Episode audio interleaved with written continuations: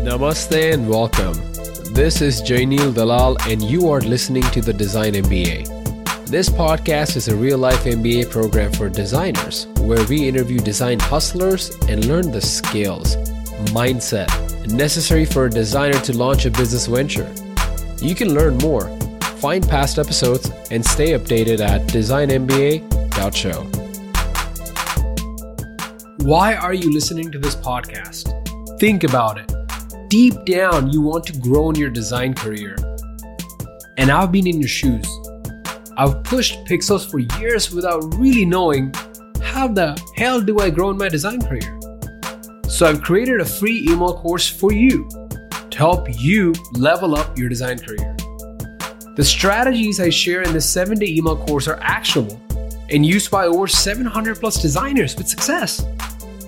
So head over to levelup.designmba.show or you can find the link to this email course in the show notes. Level up your design career today. Today's amazing guest is Sung Kim. Sung is a lead product designer at Amazon and recently launched a new tire installation service that has become the top three selling service on Amazon in three weeks. Sung was ranked 51st on the list of the 75 best designers in technology by Business Insider in 2013 and has received a number of recognitions from Innovation by Design Awards by Fast Company in 2016, Webby in 2017, and German Design Awards in 2018. Previously, Sung led UX UI design efforts for Samsung Milk VR, Sam's Club mobile shopping app, 7eleven.com, FedEx Office workstations, Starbucks promo campaigns, Product Red website design, and Bud Light's first mobile website. What's going on, Song? Great to be talking with you. How's life in Seattle? Well, Seattle, it's gloomy. It's about to be a rainy season, so Yeah. just trying to enjoy the last bit of sun that's squeezing through the, the clouds. But it's okay. Yeah. There you go. Yeah, I've kind of been to Seattle a couple of times, and one of the things I did notice is about that uh, because the, the majority of time when I was visited there, it was always raining. So I did notice that gloomy weather that you mentioned about. Like it just kind of affects your mood in a way. Oh yeah. The companies actually encourage you to get out for long weekends and get some sun. no way. So the companies actually encourage the employees to get out of Seattle. yeah. At least my team, like, you know, encourages that we get out and get some sun, or you know, you have to take some vitamin D pills. oh my god, where do I begin, man? You know, one of the questions I always had is how on earth did you get into the world of design? Was it something that you always had envisioned that you were going to go into design or or it was just something you stumbled upon by chance? How did that journey start for you? How far back do you want to go? Let's take it as far back as we can. Okay. So, I when I was in um, high school, my counselor asked me, "Hey, Song, uh, you're about to graduate. What do you want to do when you graduate? What are you going to major in in college?" And I said, "Oh, I'm I'm going to do design. I'm going to be a designer." And my counselor counselor was like, "What kind of designer? Graphic design, interior design, architect? You know, have you thought about what kind of designer you want to be?" And my answer was like, designer.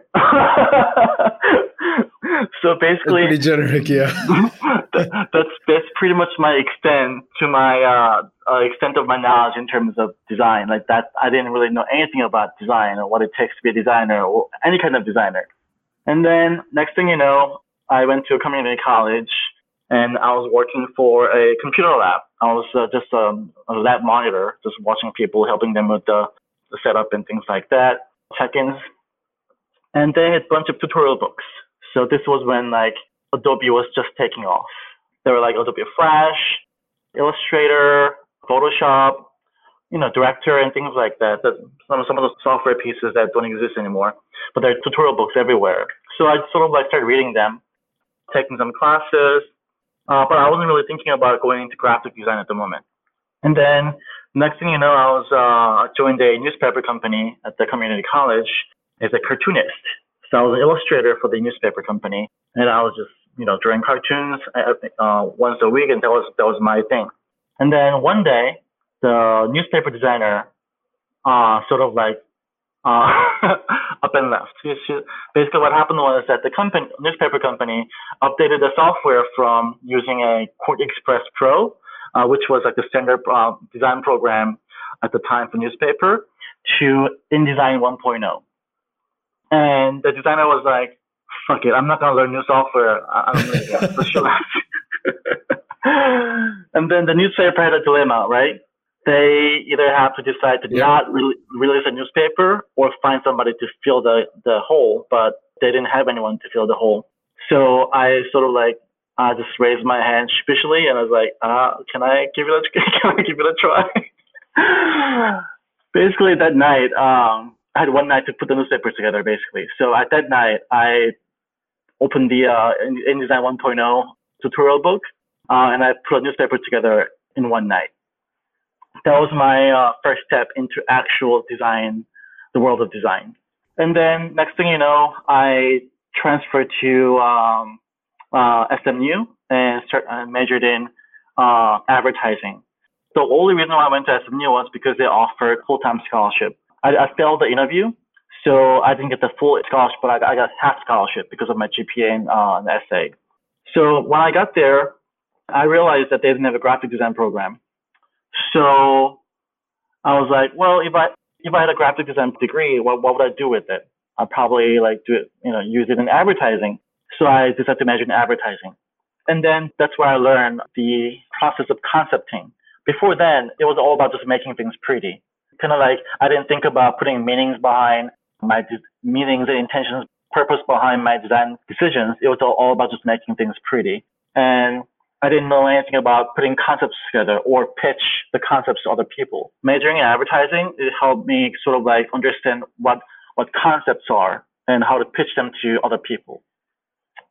And then, um, next thing you know, I graduated and I got my, uh, first, um, before I graduated, I had an internship in New York, um, for three months and I did a pretty good job there. And they told me that you know they I had a job guaranteed when I graduated, so I just took that as a uh, promise, and I I believed them, and I sort of like you know fucked up the my the last semester of my college because I was like I already have a job lined up. Why do I have to you Yeah. know, to school? You feel like So you're, I- you're all set. Yeah, so set. I'm, I'm, I'm, I'm gonna work, work, work for BBDO New York. That's one of the biggest ad agencies in the world. My life is, you know, just starting. Anyways, I was so excited. And then when I graduated and called them, they're like, "Oh, you know, we don't really have anything available for you." Oh my god. So uh, Did they I- like did they so did they convey to you like when you were interning there that you are gonna get a job or did you just assume that it, it was like a thing back then like if you Oh, interned the- there then the recruiter was like, "Oh yeah, everybody loves you. Like you're welcome back anytime." That's how she put it.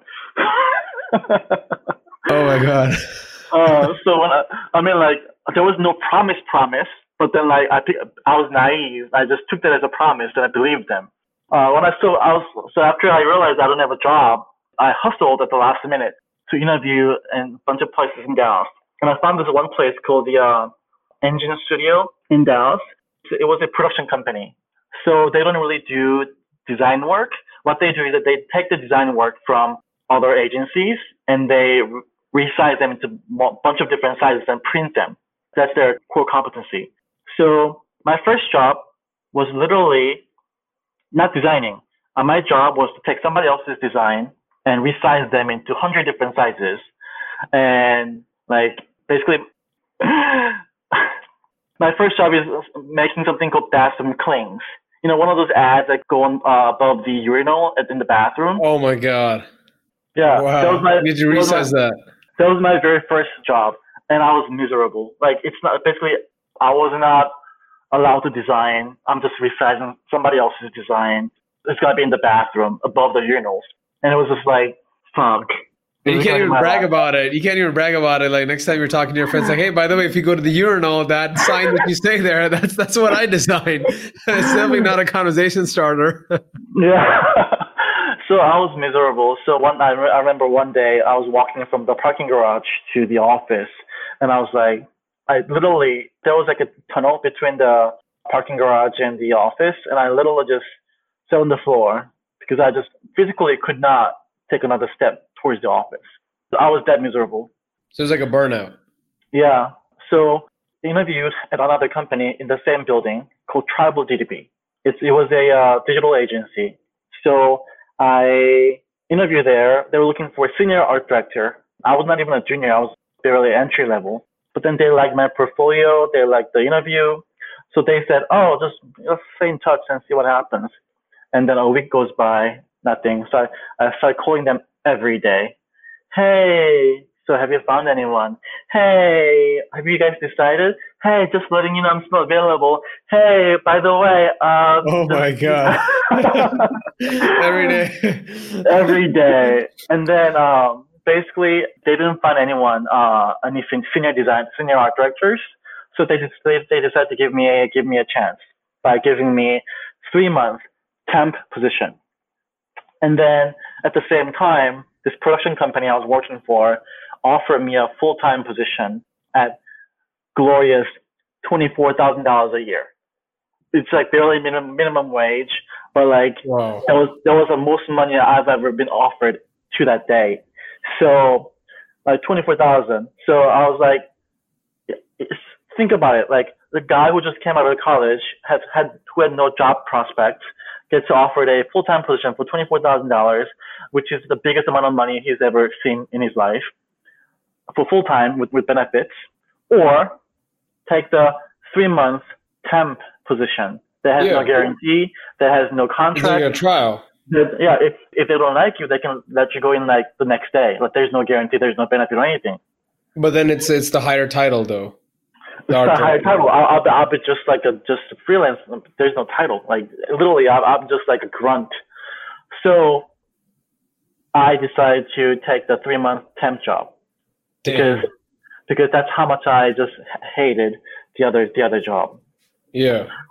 And then I was actually in the um and so they put all the freelancers in the same room. Um, there were like six freelancers in a tiny this uh, tiny uh, storage room, and actually uh, another friend of mine was sitting next to me from the school. Uh, he was also the uh, he was also freelancing for like the same company. And then like, he was always complaining about, oh, my boss doesn't listen to me. Oh, I, I don't like their feedback. He was always complaining and left, you know, left the work early. Uh, but then like I was like, you know what? I just kept my mouth shut. I just did whatever they told me to do. And I literally just like I worked. I went went to office at 6 a.m. and left at like at 10 p.m. every day. And how long was this? Like how long did you just continue that? Like 6 a.m. to 10 p.m. Like three months. Like while I was working there. Yeah.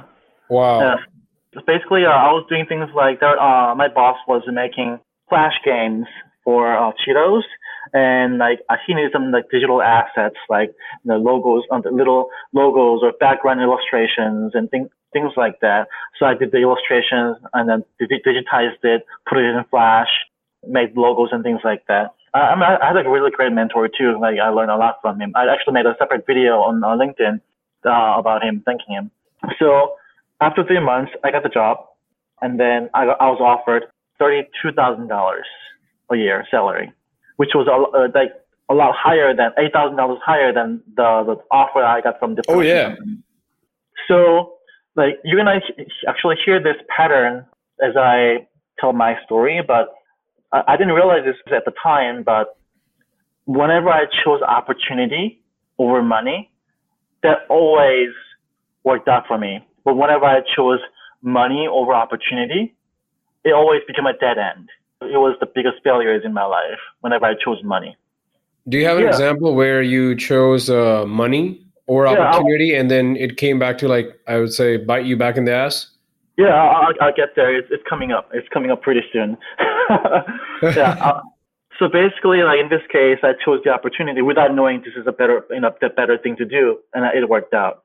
And then I worked there for three years, and then my pay went up to forty-five thousand dollars. And then, I mean, I had opportunities to work on you know amazing like projects. Like I was a lead designer for Join Red, the JoinRed.com's like the I think before I designed the, their website, they didn't they really had nothing. It was a one-page website, but I was like one that I designed was their uh, official like you know first website for JoinRed.com. It's the uh, charity that's sponsored by Bono I became the like the lead designer for JoinRed, uh, JoinRed.com's uh, website redesign. That became like the uh, the second official website.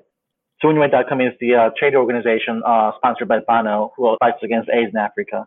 You might have seen like the, the red version of the Apple iPods or iPhones or. Oh yeah, uh, it's brilliant. Yeah. yeah, that's what they do. Um, and then I got to do things like Bud design uh, Bud Light's very first mobile site ever. And then got to work on Starbucks, uh, the Flash website, Cheetos games. Yeah, I got to work on like a whole bunch of different projects and built, uh, really built built on my portfolio. And another thing that I did for that uh, agency was I helped them win the Nokia account uh, by designing this widget they they pitched. And what happened was after we won the account, actually, let's go back to Bud Light. After we won the Bud Light account, I was, even though I was on the pitch team, and one of the things I designed actually helped them win the win the account because I was a junior designer. They didn't want me to work on their like biggest biggest pieces. At the time, Flash was a big deal, so everybody wanted to build, design a Flash website. But then nobody wanted to work on a mobile site because at the time that was when iPhone 2 was around and nobody, there was really no concept of mobile sites. So I was like, I'll take it. And then I, I somehow that became the Bud Light's very first mobile site. And later that became one piece that got me the next job that led to bigger opportunities. I just want to take a small pause here. Yeah. And um, there's just some amazing questions I have in mind that I wanted to dissect from your amazing journey so far. Yeah. So if it's okay with you, I'm just gonna like I had a few things I was just wondering about. Yeah. You mentioned as you started off on this ama- on this journey is that you were a cartoonist. So yep. when you were like a small child, were you always like sketching like comic book heroes or something like that, or were you like just doodling around? Like, so yeah. how did you figure out that you're going to be a designer? Yeah. So, I mean, I was, I was doodling. I mean, I, I wanted to be a cartoonist. Actually, uh, back in back in Korea in middle school, I was not going to make it to high school because I didn't have the money. High school is not free in Korea, by the way. So I, I, I oh, I, I did not know that. So you grew yeah, up in Korea. I see. Yeah. So I could not afford high school, and and I didn't have the grades to make it to high school. So I decided to just become a cartoonist, and I, I called one of my favorite cartoonists and asked him if he needed an apprentice. Um, I ended up getting turned down, but yeah, that was gonna be my path if I stayed in Korea. When I came to the States, I sort of like second chance of life. So I got better grades. I ended up going to college, which I never you know intended. And then in college, the job that I had was um, the major I had was the advertising. And then when I graduated, the advertising led to working for advertising agencies. And at the time, advertising agencies were trying to pitch digital products to uh, the clients, building websites, uh, building banner ads, and things like that. And that became my way in to becoming a designer. And what is your favorite comics? And the reason I ask you this is I was recently in Japan Yep. And I actually I'm a huge fan of some of the the manga there, like Dragon Ball Z and Yu-Gi-Oh! And yeah. I got one of the Dragon Ball Z illustrated comics that actually reads um, unlike the US, it reads from the US would read from left to right. This one actually the whole book you have to open from the end and it reads from right yeah. to left and it was illustrated by the original creator of Dragon Ball Z and it was mind blowing like the the way they were able to convey the same thing I used to watch in the TV shows growing up. Yeah. Uh, I mean, like my favorite would be just classic stuff like Naruto. Like everybody likes it, but uh, I like one of my favorite characters. It's not exactly the a good character. I'd say. Uh, have you have you heard of a uh, series called Death Note? Sung, you would not believe it when you said that that this may not be a good character. Right there and there in my head, it was like is he going to say Death Note? Because I watched the, I haven't read the comics, but I've actually watched the show and I've loved it. I know it's a little bit dark, but it's really amazing the storyline and everything. Did you see the the, American, the Netflix American version or the actual Japanese version? I saw the actual Japanese version okay. dubbed in with the, the subtitles. Yeah, so my favorite character is like Light Yagami. Oh. Yeah. Yeah. So like I, I I have my evil side. oh my god. Wow, so you grew up watching all these things, which I which kind of now makes sense why you're drawn to being a cartoonist and And even now, do you still like sketch like cartoons or read comic books or? Yeah, I so whenever I have downtime, I go to Barnes Noble and read comic books. But sketching, not so much. Uh, to be honest, I was never really good that good of a uh, cartoonist. I was just getting, I was just getting by. Yeah. So I, you know, if if anyone asked me to draw anything, I'd probably like draw like a squiggly like skeleton, you know, six figures. And I love the fact that you go to Barnes and Noble and hang out and read comics because I do the similar thing here in Dallas. And what I end up doing is just reading architecture books and just looking at the photos. So, what comic books are you attracted to these days, or which one do you find yourself opening when you go to Barnes oh, and Nobles? I mean, going back when I was in college, I couldn't afford to buy books, so I spent all summer like staying in Barnes and Noble reading uh, tutorial books, um, textbooks, uh, like mag- technical magazines and things like that. That's how I uh, picked up all the skill sets um, that got me jo- jobs in the beginning. And then uh, to reward myself in between reading like technical books, I sort of picked up comic books here and there. But then I ended up reading, uh, spending like hours reading comic books instead of studying. yeah. So like uh, I think I uh, nowadays I'm re- reading something really I put the name of it. It's really gory. It's I'm not really proud of reading it, but it's, entertaining. And then uh, there is a series called Hunter uh, Hunter by Hunter Hunter X Hunter. Yeah, so it actually it was actually created by the uh, the creators of uh, Sailor Moon, but it's a completely okay. different style, yeah. different storyline. Um, it was done by him, the the author and his uh, his wife, and okay. There's a partnership, but uh, they have tendency to start something and not end it right? And they oh, did wow. that Hunter by Hunter. They actually stopped working on it like almost like five years ago, but they restarted it. So I've, I've been trying to pick that back up. Awesome. So in this journey that you're going, you're still working at that agency and doing work for them. When did you decide that okay, I think I've got I've done enough work in my portfolio for the agency, but now I'm going to branch out on my own and be my own boss and just freelance on my own. When did that happen? That came later. Uh, that so earlier when I was talking about my first agency I was working for, I went through maybe uh, two more agencies before I broke away and started doing contract work and freelance work. So what happened was that when back in 2013, I was at an agency called Rockfish Interactive. My job was to redesign Sam's Club's shopping app, entire shopping app and it was a it was like a, like an eight people team like stuck in a conference room redesigning the entire shopping app for Sam's Club. And our one of our tasks was to basically squeeze in as many products as possible on the home screen. And because in Sam's Club, they have tons of different products and categories. But then when I was working with a UX designer, at the time I was just a UI designer. So I was working with a UX designer and he put together wireframes, different versions of it. And every single wireframe he put, together, not just for this project, but for every other project, was especially the home screen. It was, it was basically just uh, different variations of carousel, it, like slideshows, and it going, you know, the carousel sliding left and right, up and down, diagonally, like different ways to squeeze in more pictures, more products into a limited real estate on a touch screen. As I was looking at it, I'm like, really, is this the best? Like, is this all we can do is this the best we could do as a human race. Like it's like it's literally just every wireframe was the same for every project. So I was like, this cannot possibly be like my life. This cannot possibly be like the best we could do as a human race. So I wanted to explore other ways, better ways of doing it, like better ways to organize large quantity of content in a limited amount of space.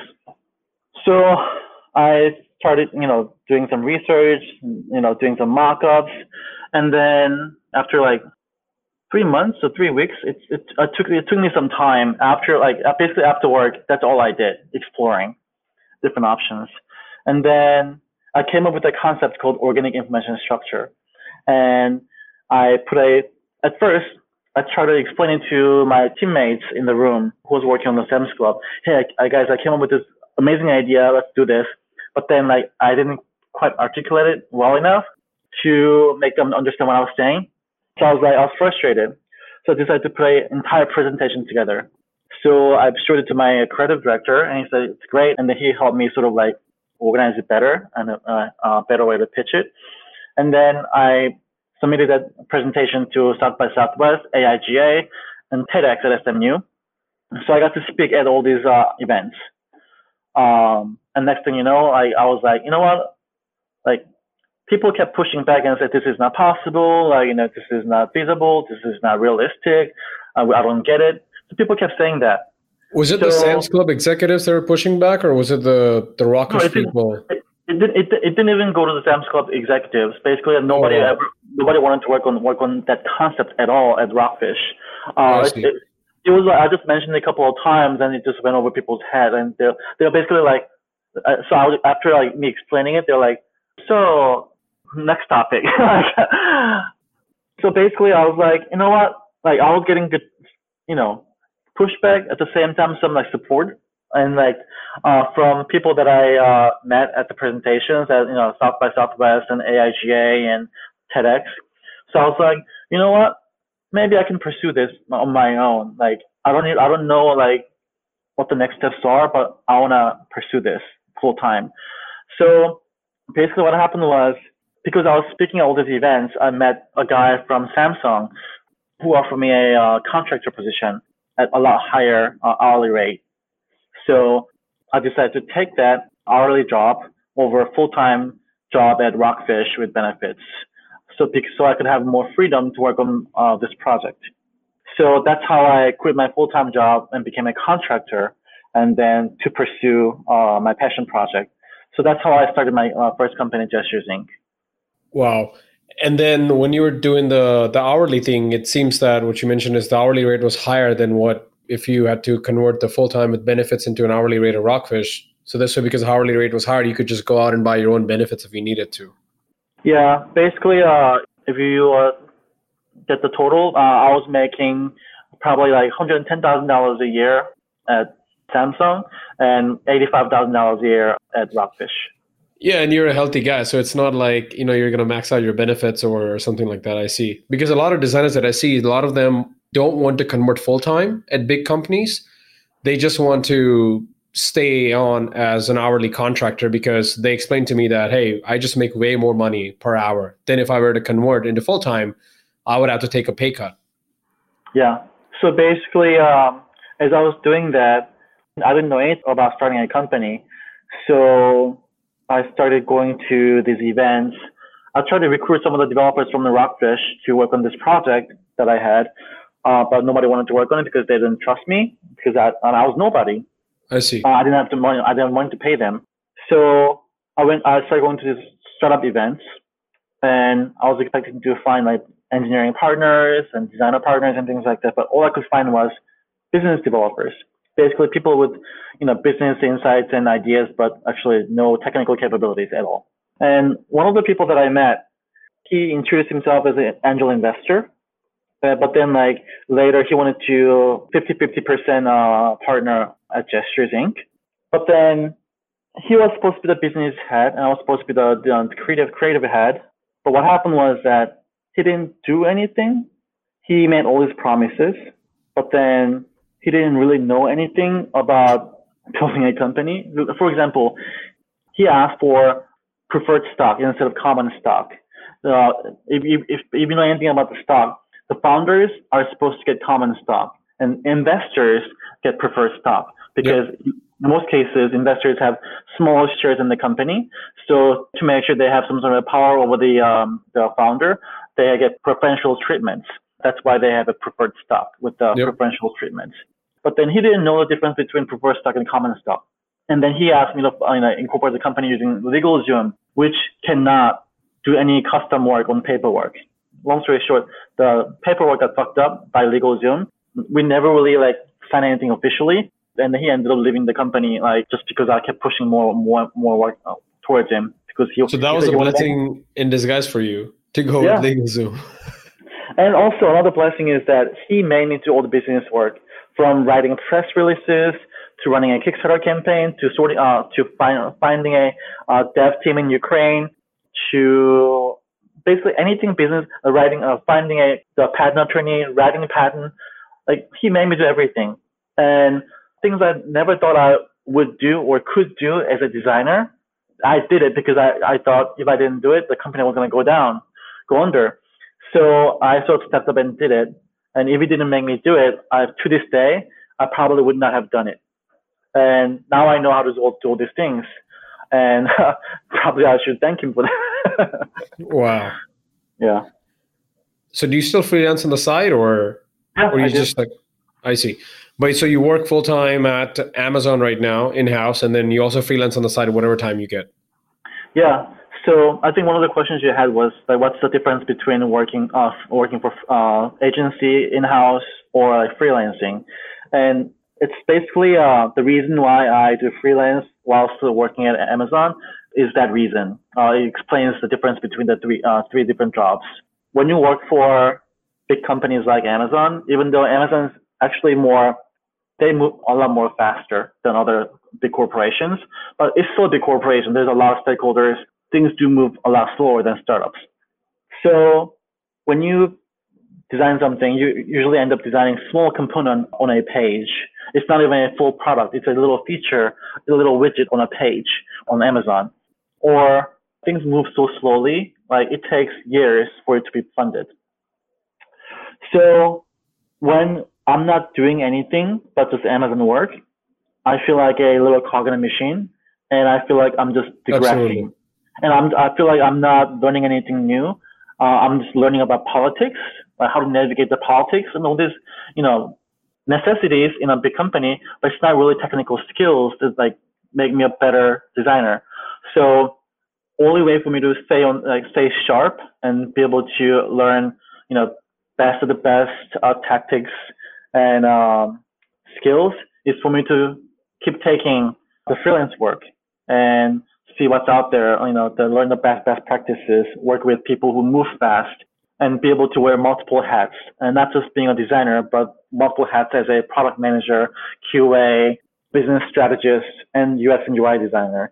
Being able to, you know, dabble these different different responsibilities allow you to have better understanding of the entire spectrum of the uh, process and be able to work with the clients and communicate to your clients more fluently about what they can expect and what you can deliver because you have more control, understanding of the entire scope of the project you're pitching to the client. So you have basically like a hybrid freelance model where you've got the the stable Amazon gig, which helps keeps the light on, and then you also have the freelancing on the side where you can be more selective and stuff because now you, that's not where all the money is coming from. You can be selective about which projects you want to work on, and it kind of balances out versus going completely freelance. Yep. What I've done so far is that I always have one job that's like a long-term gig, whether it's a little low, lower rate, maybe they have more restrictions, but I always have a long-term gig with one company that's guaranteed for a certain period of time and pick up other smaller uh, clients that's higher risk potentially more money, sometimes no money at all. But I believe in the company, so I invest my time and energy into that company, hoping that they'll grow bigger and then they'll hire me for future jobs. And that has happened before. So, did you actually come across this model by trial and error where you just were just freelancing all the time, short term gigs, and then you realize, like, okay, from the monetary perspective, I need to have a long term gig and then some short term gigs on the side? Or was it something you just stumbled upon the first time you're trying out? It's something that I just uh, learned from trials and errors. It's just that, uh, yeah, it's just I was stubborn. Like when I got the contract job at Samsung, like basically the very first personal uh, project that I started working on at Gestures Inc. The first project cost me hundred thousand dollars the first year out of pocket. So imagine like the most money I've made at the time up to that time was eighty five thousand dollars a year but then that project ended up costing me $100,000. There's no way I could have afforded it unless I had a job at Samsung and a bunch of contract jobs. If I just stayed at Rockfish, which is pretty demanding job, I mean, I work late hours with no over, overtime. So when I, if I had a job, I would not be able to do other side jobs to uh, pay for the uh, Gestures Inc. project. I see. And how are you like is is Gestures Inc. the the banner under which you take freelance work now, or is it like how is the monetization happening for that? If you don't mind me asking. Yeah, so Gestures Inc. All the basically every project that I take on, on except for a few ex- exceptions, is uh, under Gestures Inc. basically uh, when you incorporate a company, you could incorporate as a C corp, S corp, uh, LLC, and basically that, those are the three popular options. So what I did was I incorporated the company as LLC because I had a patent which I intended to uh, give investments on. So I incorporated a company in Delaware because Delaware has existing business cases that allow people to avoid lawsuits that go to uh, the courts and things like that. So they can settle things outside the court, which is cheaper. Uh, so anyways, if you're thinking about building a company that's going to take investments, people always recommend Delaware, C Corp. But if you are going to be uh, a freelancing as, as an individual designer, LLC is much easier way to file taxes. So do you actually like so because all this like you know overhead that goes into so like let's say you're getting all these freelance projects in and they're gesturing banner. Like somebody's got to do the invoicing somebody's got to do the billing you got to keep track of it like all the project updates. It's almost like you have to like you said be a designer and at the same time be a project manager. So do you outsource that or do you also like do all of that yourself? I still do all of that myself. Accounting basically what i do is that what, so when i created a company, I made a bank account for Gestures Inc. and it's hooked up to QuickBooks. And every expense I make on a credit card or you know, from the bank account, it's recorded in QuickBooks. And at the end of the year, I have to categorize every single thing I spend money on. And whether it's a uh, considered uh, travel expenses, is it considered what do you call it, entertainment expenses? Is it considered basically there, there, are tons of different categories where you can yeah. expense your expenses into. And that's what I have to do. I take like a week or two off just to categorize all my expenses. Oh my god!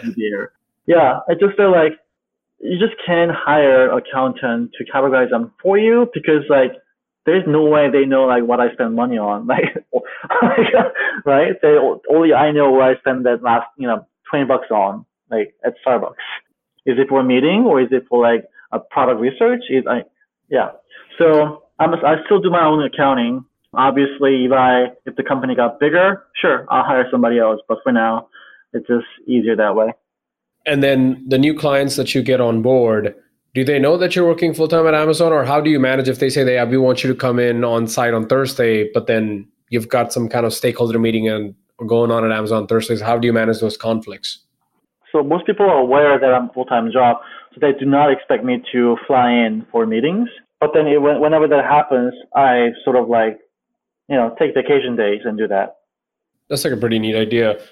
One of the things I've struggled with Sung this year is like I just like you, I've been going to conferences and stuff, and I got uh, two opportunities where I got to submit bid bids for yeah. or proposals to kind of take on that work. So one of them was actually creating a chatbot for a major news corporation, and I had to go in and just submit my bid and it was be, literally because one of the designers sat in on my presentation so i created a chatbot for the conference.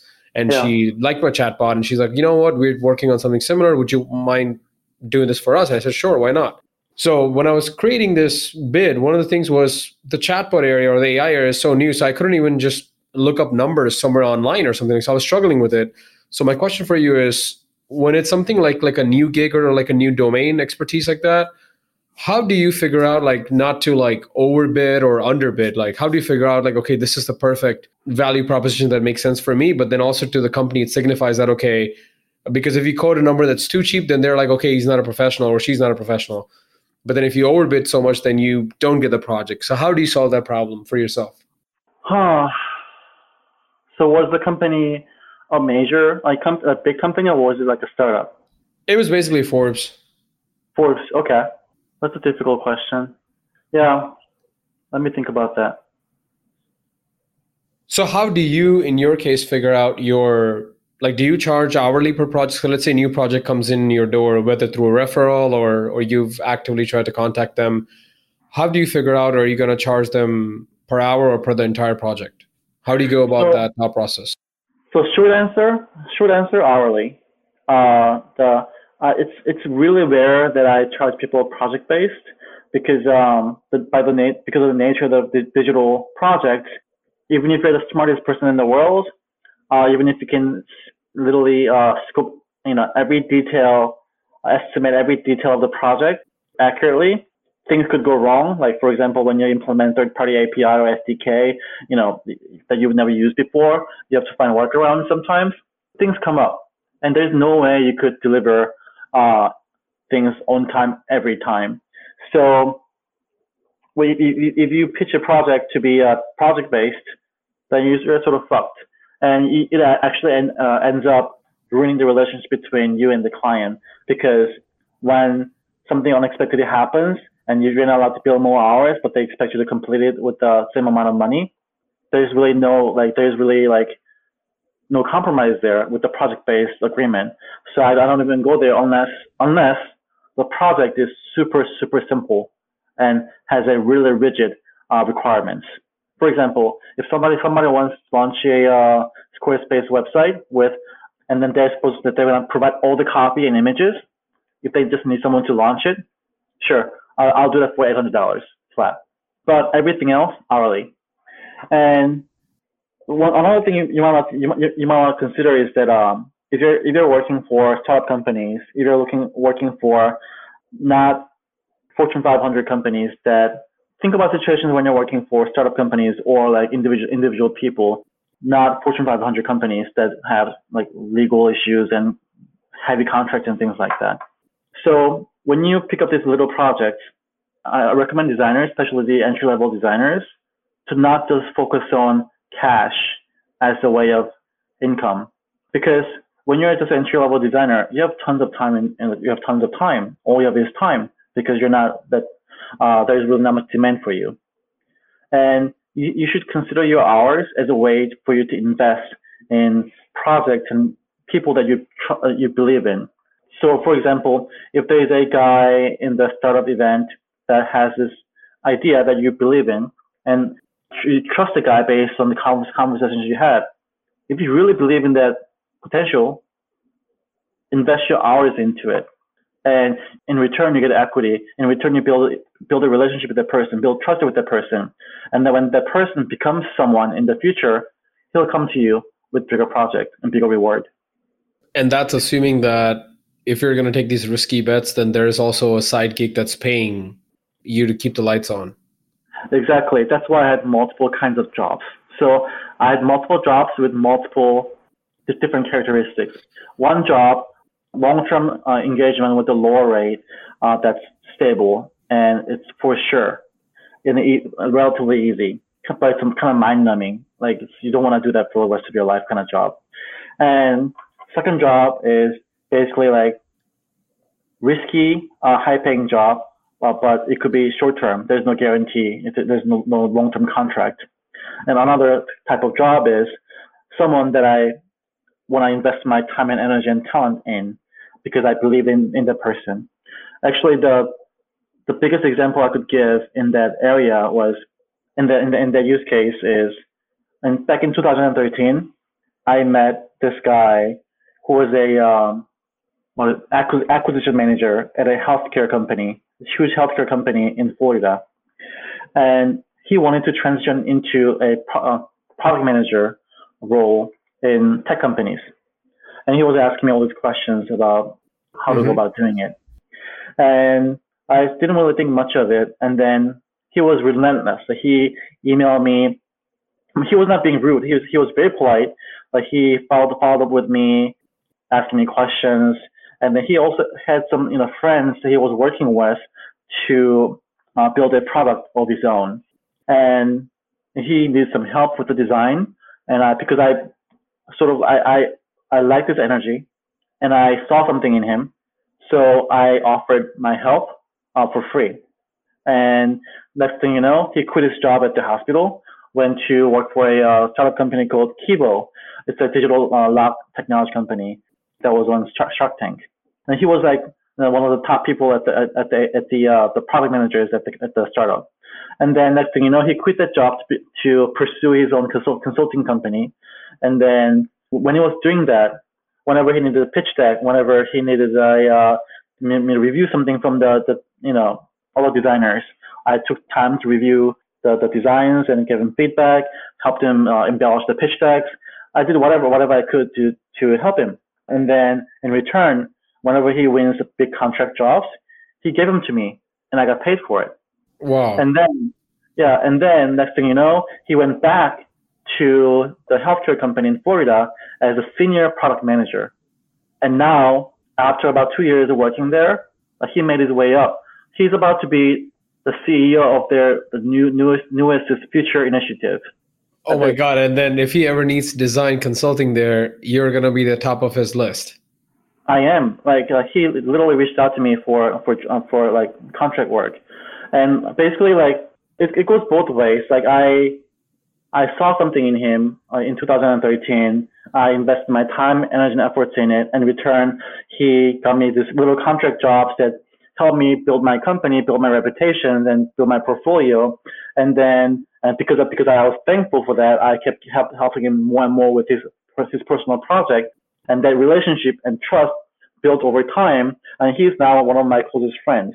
It started with a business transaction, but it sort of turned into a friendship. And we talk about things that we, we can't talk about with other people because we got pretty yeah. close. So that's what I mean by building a, don't focus too much on earning cash from these gigs. Try to find, cash is important, but also keep an eye out for people and opportunities and projects you actually believe in. When you see a potential, think of yourself an investor, right?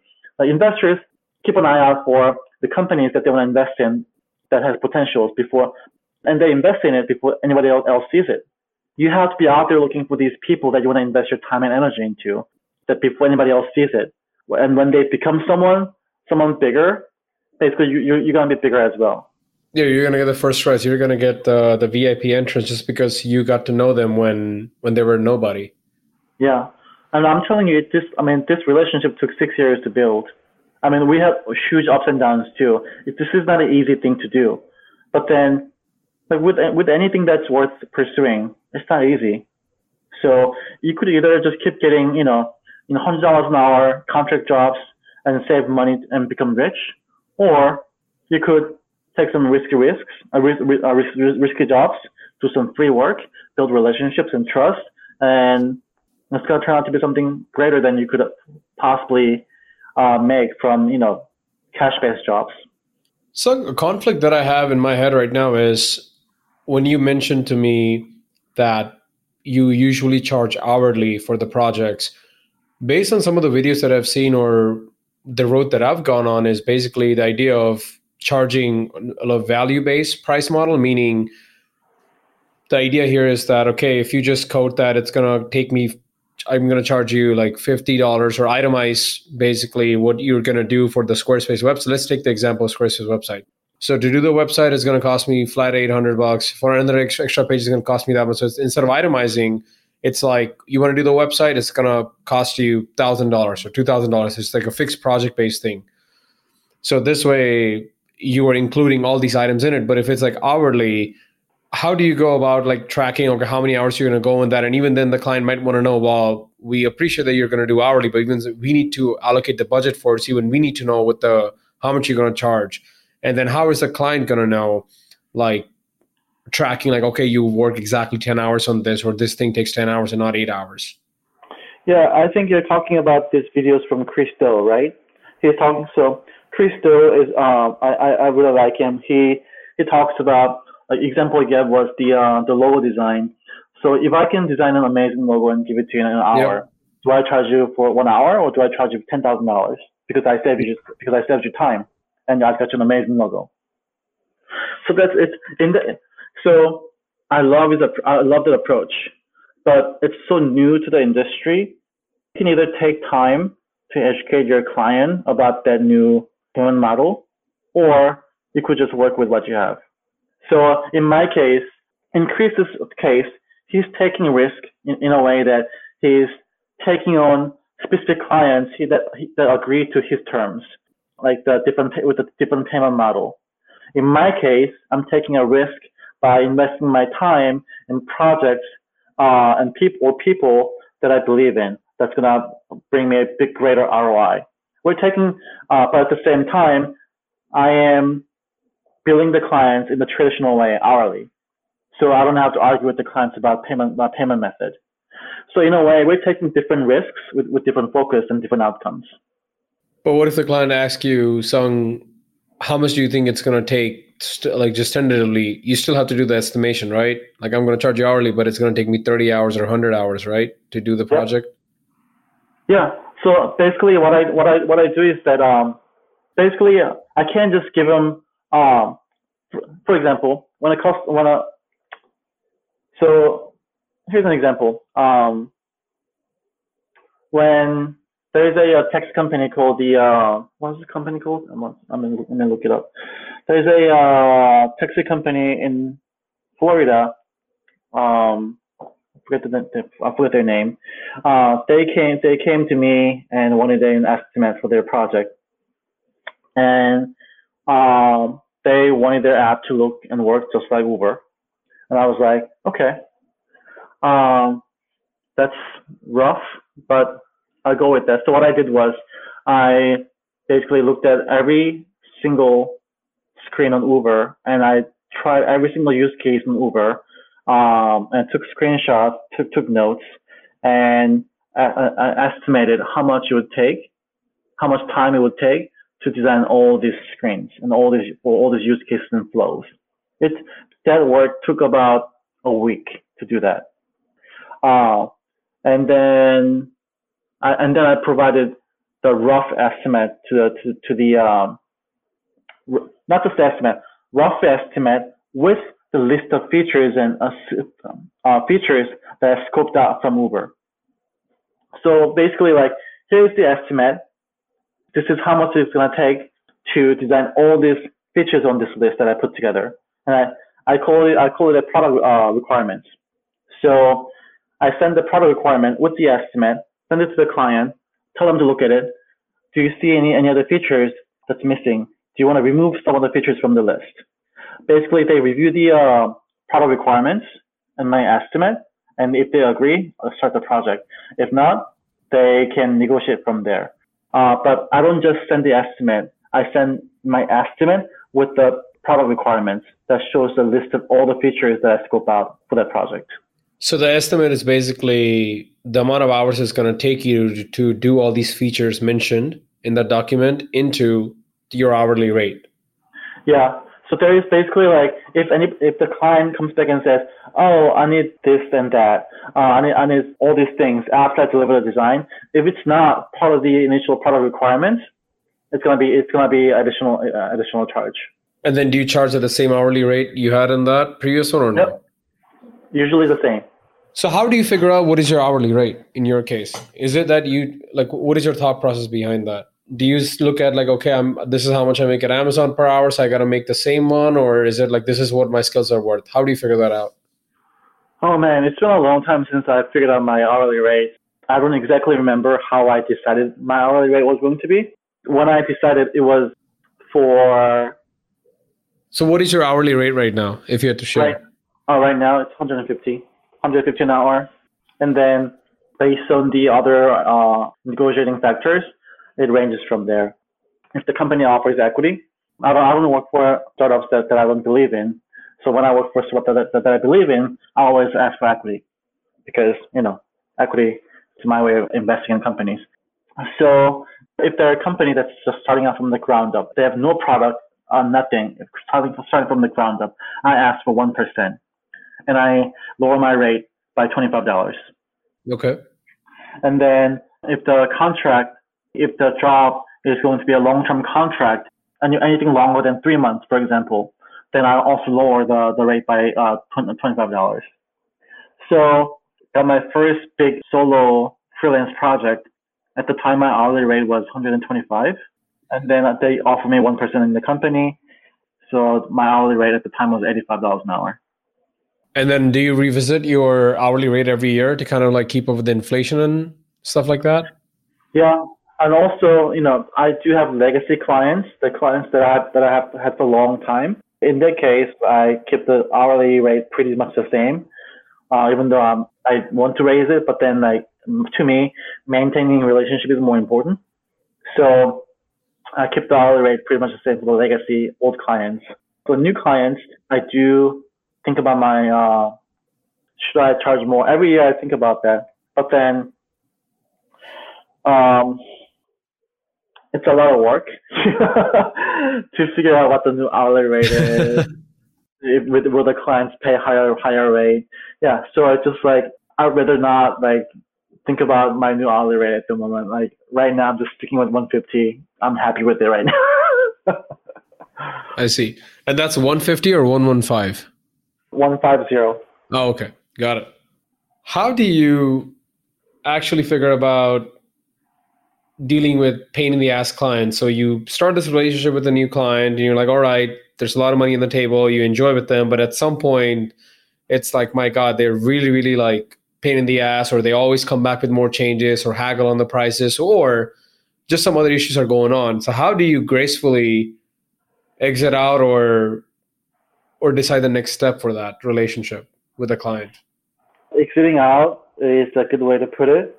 I don't know if I should say it publicly. Exiting out, I, I do exit out, but not. I don't just leave money on the table. So what I do is that one time I had a client who asked me to design a. Uh, imagine Netflix. Uh, it's a similar app. As you understand, like interface for TV should be different from interface for touchscreen or Absolutely. whether it's mobile or iPad. The size of the screen and the, uh, how you interact with the screen, it changes the way it should be designed, right? Yep. And this CTO wanted a single interface that works for all platforms. Android, iOS, iPhone, iPad, TV, everything. Wow. So I was like, does, that does not, I tried to explain why it's not a good idea. And he was bullish about, I want it that way. And he, he literally told me, Sung, basically just literally told me, Sung, just shut up and do what I tell you to do. That was basically, as soon as he said that, I mean, I want to just walk out of there, first of all. But if I just walked out of there, he wins. I, I'll lose out on the money, the opportunity. So what I, what I decided was this relationship is over. This, this, this is no longer a partnership where I care about their benefits. Now I, I, I care about my benefits. So I literally did everything they told me to do and bill hours, collected paycheck while looking for other clients because I knew if I did exactly what they told me to do, the project would fail and they'll blame me because I touched it. So when you take this approach, you have to be you have to be aware that it doesn't matter if they tell you to do certain things that you that that's a bad decision. As long as you move the pixel, as long as you uh, created the file, you are accountable. So if that project fails, you are accountable, and they will blame you because. You so know, you get screwed both ways. Yeah. So they don't they don't want to blame themselves for telling you giving you wrong directions. So they blame you because you're a contractor, you're expendable. So I knew that was going to happen. So I collected as much paycheck as possible before they let me go as a contractor. And that's how I burned bridge with people that, you know, treat me badly. Wow. So it's almost like an art of war kind of thing you're doing there, where you're very much aware about your own needs and benefits and not just like saying that, okay, I'm just going to walk out of here and leave all this money on the table. Yeah. And it takes, it, basically like it feels like garbage. It feels like you're sitting in a pile of garbage because somebody just shit on you and you're sitting there taking it because you need that money. Like I needed, I needed money to fund my project. So, so basically, how much, how valuable is your ego? You have to think about that. Like to me, fuck ego. I'll take the money. Wow. oh my god. I remember one of the things you said to me, I think it was four to five years ago, and we were, I believe, standing outside or near this like salad place or salad restaurant, Salata. And or, or we ran into uh, each other there on the street, and I had asked you a question Where do you get your design inspiration? And at that point, you said to me, I look for inspiration for design outside of design. Yeah. And it blew me away because it was so controversial to most most people would do. What does that mean yeah, for you? Yeah, you, you asked me like what kind of books I've been reading, and I, I uh, and what kind of books I recommend. I and I said I recommend Harry Potter because uh, remember that? I do. Because to me, ability to dream, people tell you to think outside the box what does it mean? It you have to. That means that you have to dream. You have to think think of something that hasn't existed or doesn't exist yet, or people or things that people are not aware of. How do you do that? Do you do that by reading textbooks? textbooks are instru- instructions about things that already exist, that things are things that people are already aware of. How do you dream from reading textbooks or how-to books? You don't. You dream from reading things that reading things like Harry Potter, like reading things things like comic books, like reading things like going out to uh, going you know hiking on the mountain, going to different country, meeting random people, talking, learning about their life, you know, the the, the way of way, their life way of lives.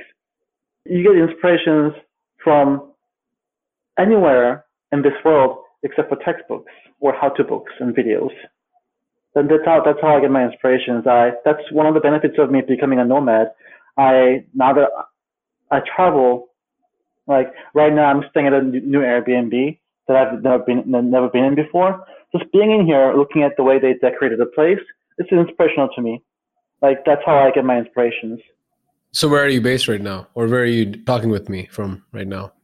It's a really swanky Airbnb Plus in Seattle, Central District. oh, okay. So you are based in Seattle, and yet you're living in an Airbnb, or you've got your own apartment there. I don't. I I don't have anything. I don't know if you saw any of my videos before, but basically, I sold my house in Dallas, moved out of the house in Capitol Hill, um, and then I put all my belongings in a storage unit, and then I don't have a place. Like I, like, I don't pay rent anymore. I don't have utility bills. I don't have electricity bills. I don't have to pay for Wi-Fi.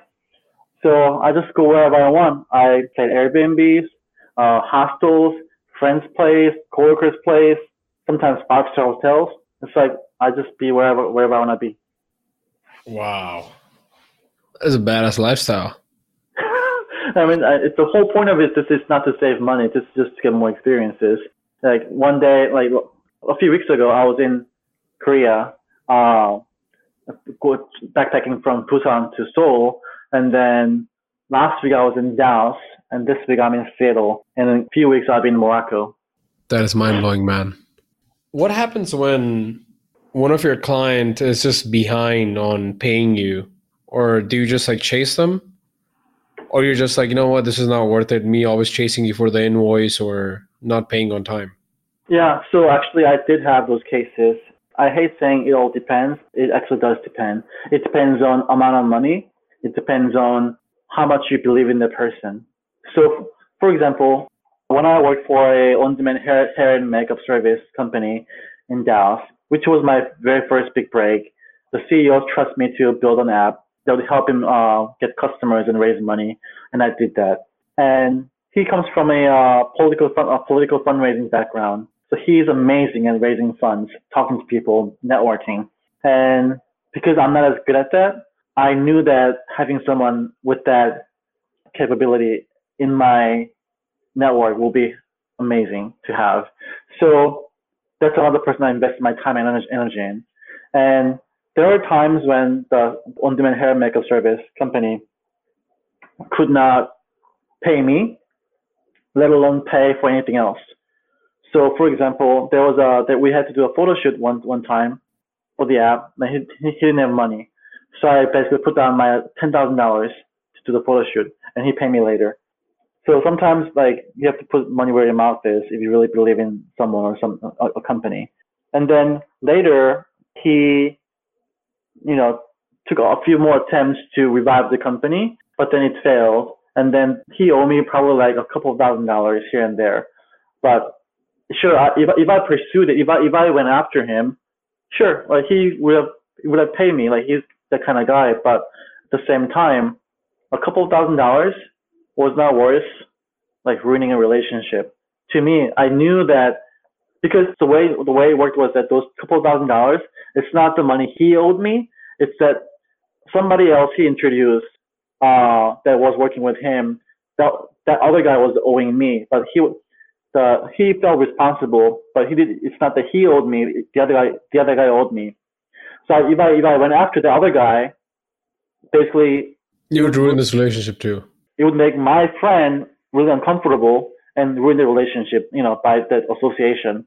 So instead of going after that guy that owed me money, you know, risking ruining the relationship, I just ate it. I just ate a couple of thousand dollars and I waited for like, you know, it's been like two years, three years since I ate two thousand dollars.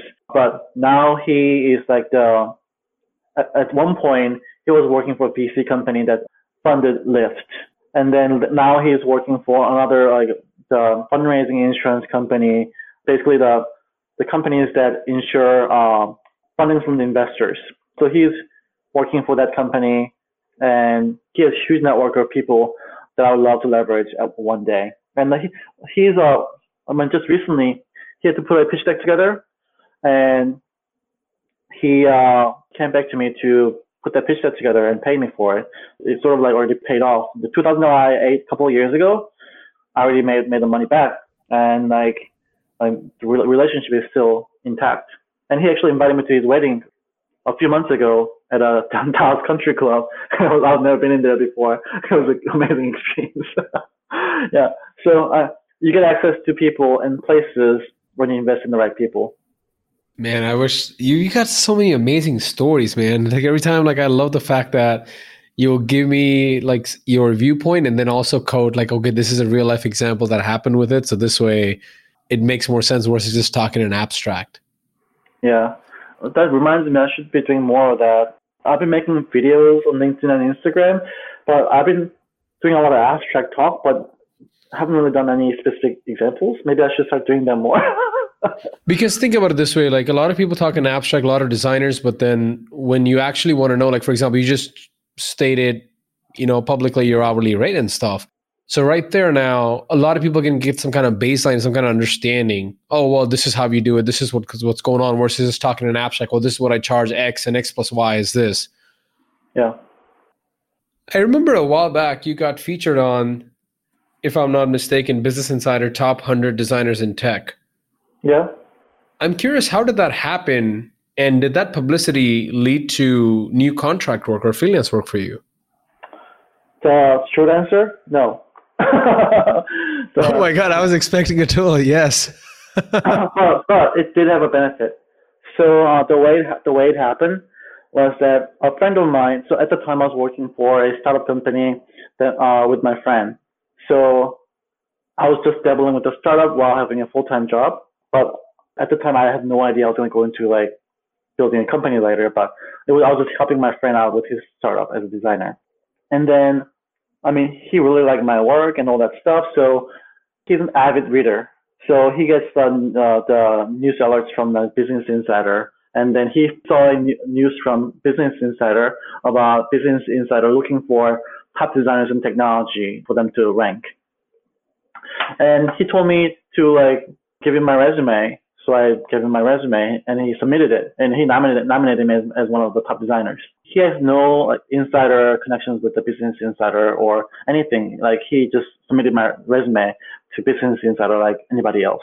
And then I was kind of like, I was kind of curious, like, I know what would happen if I submit other people's resumes too. So what I did was, uh, there was a creative, creative director in, uh, in Dallas who, he is the first creative director that did not hire me. Up until the point, I interviewed with this creative director for Bottle Rocket uh, agency in Dallas. Every, Is that every Michael job, Griffith? Yep. Yeah. Yeah. Amazing guy. every job I interviewed with, I got the job except for him. I did not get the job with him. So I was like, I'm gonna like submit his resume to Business Insider and see how we rank. Like, and also I also submitted another guy uh, named. Michael Wang from Australia. I met with him briefly on a conference call uh, because we were looking for a front-end developer. And I really liked his portfolio from Dribbble, so I reached out to him and we got on a call. And I really liked his, his energy, so I also submitted his resume. And when I said resume, I really put some time in writing out like I looked at all their like portfolio pieces, looked up their LinkedIn pro information. I wrote a pretty decent like a uh, uh, the profile for them and submitted them to uh, the Business Insider. And when it came out, I think my uh, uh, ranked 70, and then Michael Griffith ranked 53, uh, and then I was ranked 51. That is amazing. And, and the uh, I don't want people to think that this represents actual skill set. It does not. Like to this day, I kind of suffer from imposter syndrome. Like even though I've built multiple startup companies, raised millions of dollars, like to this day, I have things that I I think I don't deserve, like having ranked as a 51st top designers in technology. It's just that if you look at Dribbble, if you look at Behance, like there are tons of designers technically so much better than me. There's so many out there. So just looking at their work, I always think, how how the fuck did I make to this list? Like if they submit their resume, would I not like make it to the list? So first of all, I'm thankful that my friend submitted my re- resume. Second, like every day of my life is me trying to live up to this ranking, basically. That's sort of like my internal driver to like live up to this the ranking that I accidentally received. And Michael, like Michael Griffiths, like he's doing really well. Like I mean, he built the the Bottle Rocket company from pretty much ground up. Like when I first interviewed with him, it was tiny little office, like it was roach infested office in in Addison, and now it's like a billion dollar company that got that got bought out. Yeah. And then Mitsuko uh, in Australia, Michael Wong, now he has like hundreds hundreds of thousands of followers on Instagram. Wow. Yeah. And then you're saying that this did not lead to direct new uh, gigs because of this publicity? I got only one interview from Facebook back in 2013 who found me through this link. But otherwise, I didn't have any any uh, anyone reach, reaching out to me for, with anything, except my in Dallas when I was just starting out. When I was just starting out my company, getting trying to get gigs, what I realized was that because I had this on my resume, my words carried more weight. So I was I literally at, at the time I was still working for uh, an agency while you know trying to get freelance gigs back in like not even 2013, it's like 2012. Like I was trying to get little gigs here and there, still working for an agency, and I would say the same thing at the agency. Then people will just brush it off or just go over people's head. But when I say the same exact fucking thing with people that are people outside agencies, people in startups, uh, people that don't know my past, people that they just know me as a 51st top designer in technology. When, when they hear the same thing, they believe me. Somehow my words carry a lot more weight because of this ranking. And because they believe me, I get the opportunity to prove myself that I was right. And many times I was right, and that's how I was able, how I was able to get more clients and be able to raise um, millions of dollars for these startup companies. Wow! Because if if, if I didn't have this ranking, it, it, it would be a lot harder for me to get clients to believe me and or give me opportunity to prove myself. But by having this ranking, it, it made my life a little easier. That's phenomenal, Sung. Any last words or tips or advice for junior designers or people just starting out in the field of design?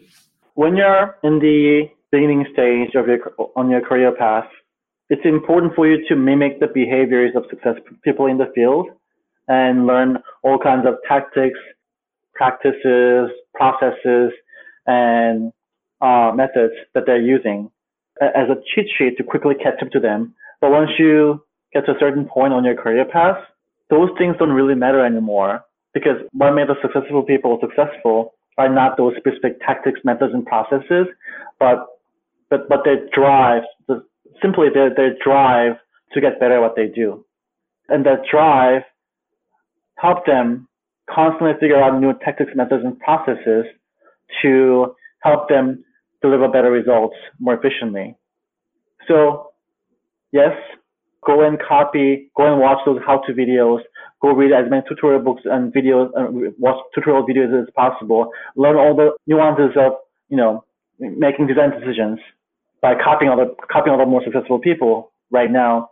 But as you go get further into the, get further along on your career path, try to figure out what drives you, what drives you to get up in the morning every day to do what you do, uh, what drives you to deal with shit every day and, and still keep going forward. Once you figure out what drives you to do what you do, that's the actual key to success. If you made it this far, you are what I call a Design MBA super fan. And I've got a gift for you, my super fan. head over to designmba.show where you will find my email address. Email me one thing you learned from this podcast episode, and I will get on a 30 minute call with you and help you in your career goals. See you in the next episode.